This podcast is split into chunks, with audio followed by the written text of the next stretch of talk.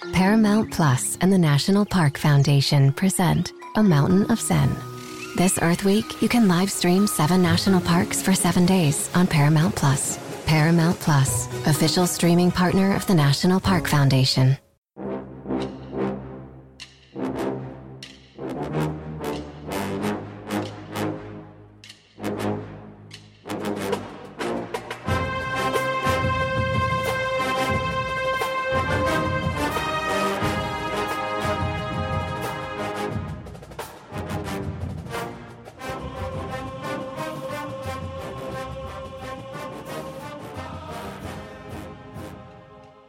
Good morning, Bucknutters. Welcome to the Bucknuts Morning Five here on Wednesday, July 14th, 2021. I am Dave Biddle. I am joined by Matt Baxendale. All right, Bax, a lot to get into. Let's start with Terrelle Pryor and the guys trying to get their wins back. Ohio State in 2010 was 12 and 1, as we all know, beat Arkansas uh, in the Sugar Bowl, and all of those 12 wins were wiped from the board because of Tatgate. We'll get into actually like will it happen in a moment? Should it happen, Bax? All right, so first things first. Like it doesn't matter, right? Ohio State beat Michigan that year big, right?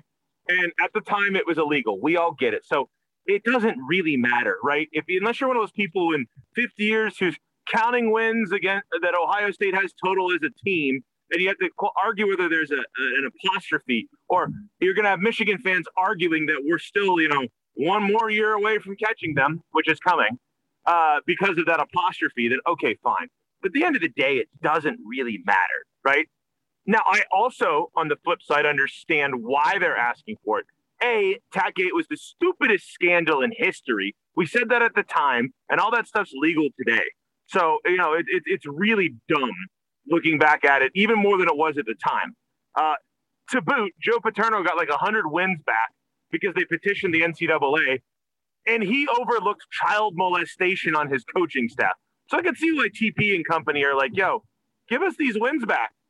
The we we just like sold some trinkets to get tattoos, like kids, you know, something that kids today can do. You're gonna have an Ohio State player sponsor a tattoo shop before long. You watch. But at the end of the day, I, I don't blame them, right? If Paterno's getting wins back, then Ohio State certainly should get wins back. But it doesn't it doesn't change what happened, right? It doesn't change that they won a ton of games in the field in 2010. It doesn't change that 2011 was completely ruined and Jim Tressel's name was dragged through the mud and all those other horrible things. And it also doesn't change the fact that it eventually led to Urban Meyer coming and the Urban Meyer Ryan Day time at Ohio State being the greatest period in Ohio State football history. So, should it get changed? Will it get changed? Who cares? What happened happened. We all know it happened. I don't blame them for asking, but at the end of the day, it's an aesthetic thing. Ohio State still murdered Michigan that year. Ohio State still beat Arkansas in the Sugar Bowl that year. I was there. It was the halftime of that game, and my oldest son was born. So you know what? Who cares, right? I'm sure these guys do because they want their legacy to not have that stain on it. It's kind of like Reggie Bush asking for his Heisman back. The rules are different, then, guys. It is what it is, right? And I don't think it matters one bit. Yeah, first of all, I think it they should get their wins back. I don't think they will. I don't think there's any chance they will. What What are your thoughts on that? I don't think Ohio State cares to try, right? Like, I, I, I certainly think it's ridiculous that TP is persona non grata for as long as he was at Ohio State, and treating him like a pariah for all that crap is ridiculous. This is a guy who bent over backwards for three years to try to win football games at OSU. And even some people thought he had a brash attitude or was a little cocky or some of the other things about him, right? The guy still won 10, 11, and 12 games at OSU. What was he, 33 and 3 as a starter, 33 and 6 as a starter? He won the Rose Bowl. He won the Sugar Bowl. Like, I know a lot of people don't like Terrelle Pryor for various reasons, and that's fine. I'm not saying I think he's a golden human being, even with some of the other stuff we're hearing about that had happened after his career, right? That stuff in Pittsburgh. But I don't want to bring that into it. At the end of the day, Terrelle Pryor was one of the most successful quarterbacks on the field at Ohio State. And he had other guys who get dragged through the mud. Solomon Thomas, Mike Adams, right? Boom Herron. They were good football players for Ohio State. They didn't deserve the disrespect and hatred that was dumped on them for something that was the most innocuous, stupid scandal in the history of humankind, right? I'm sorry. It's we live in a capitalist society and you're not allowed to sell your own personal possessions for a market value insane. I'm so glad NIL came through and got at least this kind of idiocy thrown out. But I don't think Ohio State cares to go after him one bit. I think Ohio State knows they beat Michigan. I think Ohio State knows these all-time win records. You know what's going to happen? Ohio State's eventually just going to start counting the wins again, and they're not going to care. It's going to be like Alabama claiming 27 national championships or whatever idiotic number it is this year, right? Nobody's going to argue with them because it's all going to be history. It's already 10 years in the past. So, you know what? Yeah, Ohio State went 12 and 1. Hell yeah. They won the Sugar Bowl. Hell yeah. They beat Michigan. Hell yeah. I don't want to talk about the Wisconsin game. Mm-mm. But you know what? End of the day, it doesn't matter. And I don't think those will ever get officially reinstated by the NCAA. I do think Ohio State will quietly claim those wins in about five or 10 years as we move on further into history and as it recedes into like a line in history versus a whole giant scandal that was awful and consumed so much of our, our emotional energy and stress for two years. So, anyways, long story short, I don't think they get them back. You know, the weird thing, Bax, and I say this as one of the biggest Jim Tressel fans ever, it was definitely a blessing in disguise for the Buckeyes. And it, I, I almost feel weird saying that, but it was a blessing in disguise for the Buckeyes. No, no doubt. You know what it was like, and I, I'm a. I'm, you, everybody knows how I am with metaphors, right? It's like you were dating this girl, and she was fantastic, and then things turned sideways, and she cheated on you, and you really struggled for like a year figuring to like, how do I, how do I reconcile with this, right? Things are awful. Things were so good. They were so good for so long, and then you accidentally stumble into the perfect person, and everything after that's been amazing, right? And you look back, you go, I'm kind of glad that happened, right? Like, like there were some signs that were worrying as that relationship would have continued to progress. Like I don't know, letting Jim Bollman run anything, and you know, I'm kind of glad I ended up with a much better and healthier long term relationship. And you had to go through that pain and that suffering, right? Uh, to, to recognize that maybe this was the best thing. It's like that Garth Brooks song, like where he's like, thank God for unanswered prayers, right? Like I'm sitting there going, "Good, no, don't let Jim Tressel resign. We can't lose him. He's the greatest. And I love me some Jimmy T. Don't get me wrong. Like the last time I saw him was everything I could do not to hug him. Um, but like at the end of the day, getting Urban Meyer and doing what he did for all those years and turning it into Ryan Day, it was probably worth. Like it, the bargain is certainly good for us to give up that one crappy 2011 year that wasn't even that crappy compared to what other programs have gone through. One year that didn't really count in all of our minds, and everybody knew it. And now we're another decade into a golden run where Ohio State is one of the hyper elites in the country. It's been a blessing beyond blessing. Like it was like Woody himself deigned it upon the Ohio State University as a makeup for the disaster of the Cooperisms, and therefore we were granted Urban Meyer and then after him Ryan Day. Amen. Let's get into the quarterbacks. Do we think it's CJ Stroud all the way, or could it be a little closer with Kyle McCord and CJ Stroud as far as being the Buckeye starting quarterback this year? Well, I think we think it's Stroud, but I think we think it's Stroud like I'm 80 20 that I think it's Stroud because McCord's good enough, motivated enough. And by the way, there's the undercurrent of the looming specter of Quinn Ewers that if you're McCord, you're sitting here thinking, I got to grab this job now, right? One of these two guys is going to start the next two years in all likelihood, assuming things go well, right? So he's probably thinking in the back of his head, I need to grab this job now. His motivation's got to be through the roof, right? Because at the end of the day, if CJ Stroud gets the job and has a great year, there's no way they sit him down. And he's probably the guy in a year from now before he goes off and is another highly drafted Ohio State quarterback. In the interim, after that, you're going to have Quinn Ewers with a whole year on campus under his belt.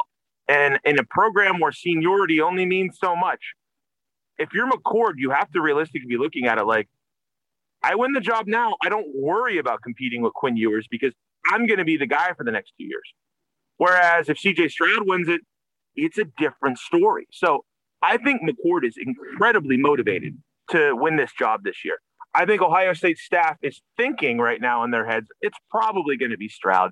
He's the most experienced one in terms of having been on campus a little bit longer. Uh, he's the guy who, right now, everybody seems to think it is. And he certainly looks good in the role. But I'm not 100% ruling out McCord because I think McCord could be good enough to take the job from a very capable guy in Stroud. And I do think at the end of the day, whoever the starter is, is going to end up being extremely good for OSU. These are two top 50 kids fighting for a role.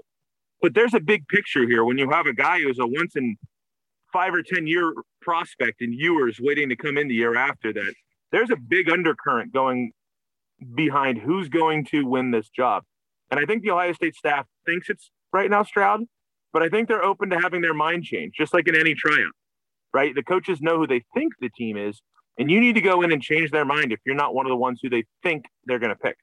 So that's kind of right now how I see it. Uh, what do you think, Dave? I think it's going to be Stroud, but I think it's closer than I originally thought because Kyle McCord is. I was always high on him. Like it told me everything I needed to know that Ryan Day had his pick of the litter in that 2021 class. He was like, "I want Kyle McCord," and people are like, "Well, wait a minute." JJ McCarthy's ranked higher than Kyle McCord, right? And Ryan Day's like, yeah, I don't care. Like, I, I, think he's better. Like, I know more than the people that are doing the you know recruiting rankings. This is why I make seven million dollars a year, and this is why I'm one of the top three. This is why I'm one of the top three uh, coaches in college football. So you know, man, it's. I think it's really close, and I think they're going to make sure they get McCord some playing time. It's not going to be a two quarterback system. I don't think he wants to mess with that. Um, but let's also keep in mind when I say he handpicked McCord, he also handpicked Stroud. He also handpicked Stroud. They also had they had Jack Miller in the bag since basically Miller was a freshman in high school. We knew he wanted to come to the the Ohio State University. He went out there in the exact same class and was able to massage it enough where he kept Jack Miller in the class, but he also handpicked CJ Stroud, who just keeps just getting better and better and better. Started out as a three star recruit, ended up as a four star recruit, then was a five star recruit. He was a five star for 24 7 sports. With a composite, he was barely a high four star. So, whatever, splitting hairs. He's basically a five star. So, Ryan Day handpicked both of them. So, long story short, short story long, I should say. Stroud's going to be the starter, but I think it's closer than maybe some people think with McCord and Stroud. Yeah, I think you summed it up well. And again, the McCarthy thing that makes me laugh. Ryan Day had every quarterback in the country wanting to come here, and he picked McCord. Rankings be damned. Ryan Day's rankings had McCord first. Why do you think McCord committed first and then McCarthy ended up at Michigan? right? Uh, that's just, you know, we can make fun of Michigan fans all we want, but arguing anything other than that's just rewriting history. You know, McCord was picked over McCarthy, period. And yeah, I, I agree with you. I think, I think Ohio State's grateful that this is a full season where a lot of these games are hopefully going to be butt kickings to the nth degree, where you're going to see a lot of second team run where it's McCord throwing to Harrison Jr. and Ballard and all those other young guys that need run, you know? Um, I, I, think that that's going to be uh, Fleming. You know, I, I, think we need to we need to think about how much talent there is in this team and how you keep them all happy in a time where there's one-off instant transfers. Because that's the other thing here. Whoever doesn't win this job, if they don't think they're going to play, there's going to be 120 other schools trying to get them because they're a better option than most of those schools are ever going to dream of right? Look at Northwestern's roster right now in their quarterback room. They have two former five star guys um, on, on their roster in Hilinski and uh, Hunter Johnson. That'll never happen right out of high school, but that's going to happen more and more as kids transfer places to get playing time. And I think that that's also in the background here where these guys don't have to sit out anymore if they don't they don't win the job. So you're gonna have to keep a lot of these guys happy. I, am for one, I'm fascinated, Dave. We're less than two months away from the opening night at Minnesota. I'm fascinated to see how this plays out with these two because it's going to be a very different story than we traditionally have seen in the past with all positions, much less something that's such a magnetar of, of information and exposition and just bright shining light on it like it is a quarterback. So, yeah, that to me is going to be really interesting to watch play out. All right, last thing. You kind of touched on this. I, I've seen the narrative that yeah, Ohio State, they've got some star power at wide receiver at the top, but they they they don't have much depth. And I, I, I find that to be one of the most hilarious things that I have ever heard. And, and by the way, I'm a huge stand-up comic fan. So um, I've heard a lot of funny things in my lifetime. This might be at the top of the list, though. I mean, obviously Ohio State is very talented at the top. If you could go Garrett Wilson, Chris Olave in whatever order, and give me a bunch of scrubs after that, and be like, you know, we we we might be all right. We might be all right. We have Garrett Wilson and Chris Olave. Okay, then you give me uh, Jaxon Smith-Njigba as the number three. Okay, now got a really good top three. You can give me scrubs after that, and probably would be more than fine. Okay, so you got that great top three. Then let me give you Marvin Harrison Jr. as the number four probably, in my opinion. Then pick between Julian Fleming, the number one wide receiver in the country in the 2020 class, Emeka Egbuka, the number one wide receiver in the 2021 class, as your fifth or sixth best wide receiver. Pick one. And then Jayden Ballard, a high four star out of Massillon, Washington, as your number seven wide receiver. I, I tell you what, man, this this wide receiving corps, it's great at the top, and they have depth. Whoever said Ohio State doesn't have depth is just ignorant. They're stupid. Like th- I'd love to know who that person was because I'd love to put a picture of them on the internet and say this guy dumb because there's literally no explanation why anybody on the planet would think Ohio State doesn't have depth at wide receiver. It's literally the deepest wide receiver room in America. They could literally lose both starting receivers to injury, which would he be praised? Uh, let that not happen. But they'd still have the most talented by recruiting rankings wide receiver room in America. It's mind-boggling to me that anybody would say that. It's it's it's stupidity to the nth degree. So yeah, Ohio State's wide receiver room. And by the way, we haven't even mentioned the fact that they moved the guy who was a top 100 recruit and Gee Scott, the tight end, to help with depth there. You think they couldn't move him back and have him be productive if they had an all time horror run of injuries? So, yeah, that's beyond ignorant. And by the way, that goes back to what I was saying a moment ago about how you have to keep all these guys happy and get them their touches, right? They're all big time recruits. Those guys' potential hasn't changed if they're stuck behind guys that are even better. So, you know, this is where the Penn State fan sticks his head out of the woodwork and goes, Well, Fleming doesn't get the ball. He's coming to State College. Well, I don't really care, Penn State fan, but they have somewhat of a point of these guys are going to want to see the field. They're going to want to play. Ohio State might have games that they get to halftime and it's 42 to 7 and they keep throwing the ball over the place to keep these guys happy. You know, it's it's it's crazy because their wide receiver depth is is literally the best in the country. I mean, go to Phil Steele. Phil Steele's preview magazine's out. Let's talk about how he usually knows the most of all the prognosticators. Who does he have number one in the country for wide receivers? Ohio State. And it's not just the two starters.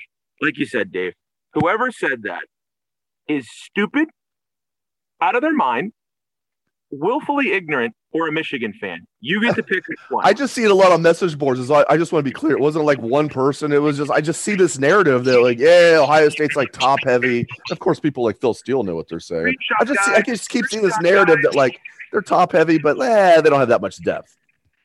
Their depth is so good that a guy who's going to start for Alabama transferred because he was afraid he wouldn't get enough touches here in Jameson Williams. Exactly. say about the position. Great stuff from the People's Champ, Matt Baxendale. You can catch his column every Sunday. It is the must read bucket. Thank you very much, Bax. Thank you to all listeners out there for tuning in the show. We appreciate it very much. Hope everyone has a great day. Let's hear the Buckeye swag, best damn band in the land.